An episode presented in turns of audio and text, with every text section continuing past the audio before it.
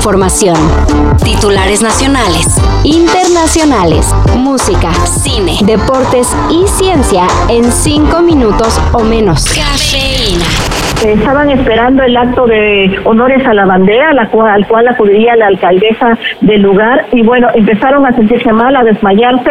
Rápidamente algunos fueron trasladados a los, a los hospitales.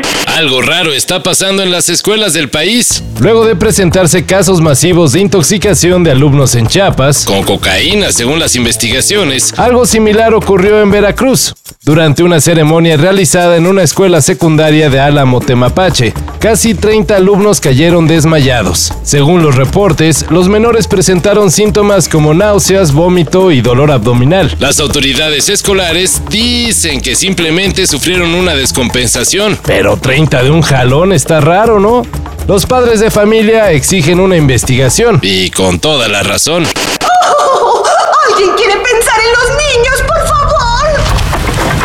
Eh, hicimos un tendedero de, de denuncias y como resultado fue el maestro más denunciado, lo que nos quiere decir que para las autoridades universitarias pues, los temas de acoso y hostigamiento de este profesor pues no eran un secreto. Hace más de dos años, en Jalisco se ventilaron varios casos de abuso y acoso sexual en contra del entonces magistrado José de Jesús Covarrubias. Y bien, ha pasado el tiempo. Y aunque el susodicho fue removido de su cargo, sigue libre.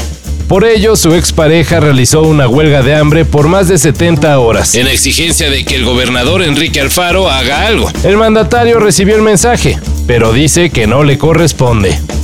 Cuando se dieron a conocer las denuncias en contra del ex magistrado Covarrubias, algunas en la Universidad de Guadalajara, incluso se difundió un video en el que se ve cómo este abusó de una menor. Grabado por una cámara de seguridad que muestra cómo el magistrado se acerca así a la joven, tiene 15 años, ella se encontraba en la cocina, la toma por la espalda, la abraza y la mantiene acorralada por varios segundos. Pero ni con eso pisó la cárcel.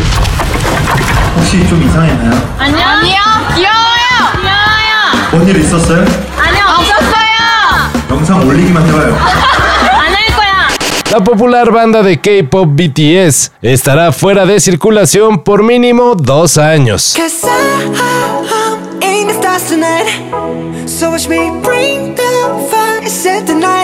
Y no es que los surcoreanos se vayan a tomar un descanso, sino que ya que el servicio militar en su país es obligatorio, pues deberán cumplir. Algo así como lo que en su momento hizo Elvis al enlistarse en el ejército. O Luis Miguel, que hasta aprovechó para grabar el video de la incondicional. existe un lazo Los de BTS se despidieron de sus fans con un mensaje en redes y se prevé que si no le agarran gusto a eso de marchar, podrían regresar en 2025. Bring a friend, join the crowd. Whoever wanna come along. Bon, ben, le vainqueur du Ballon d'Or 2022, et je suis ravi de, de cette récompense, c'est pour toi Karim Benzema. Y el ganador del Balón de Oro 2022 es Karim Benzema.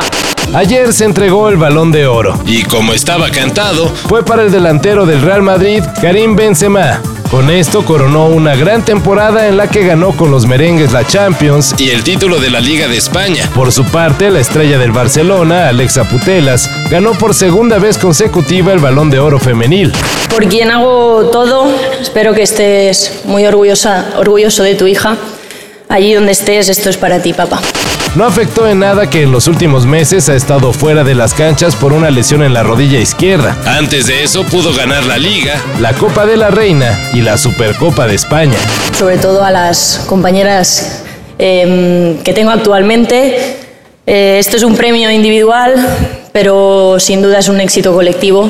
Espero que lo sintáis así porque yo de verdad que lo siento así.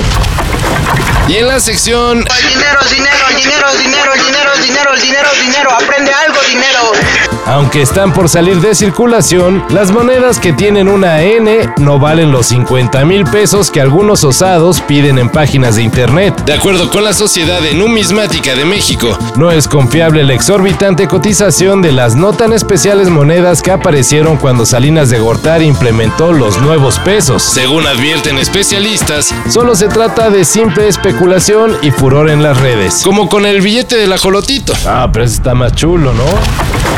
Todo esto y más de lo que necesitas saber en sopitas.com. El guion corre a cargo de Álvaro Cortés y yo soy Carlos el Santo Domínguez. Cafeína.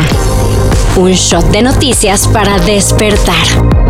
Lunes a viernes por sopitas.com. Y donde sea que escuches podcasts.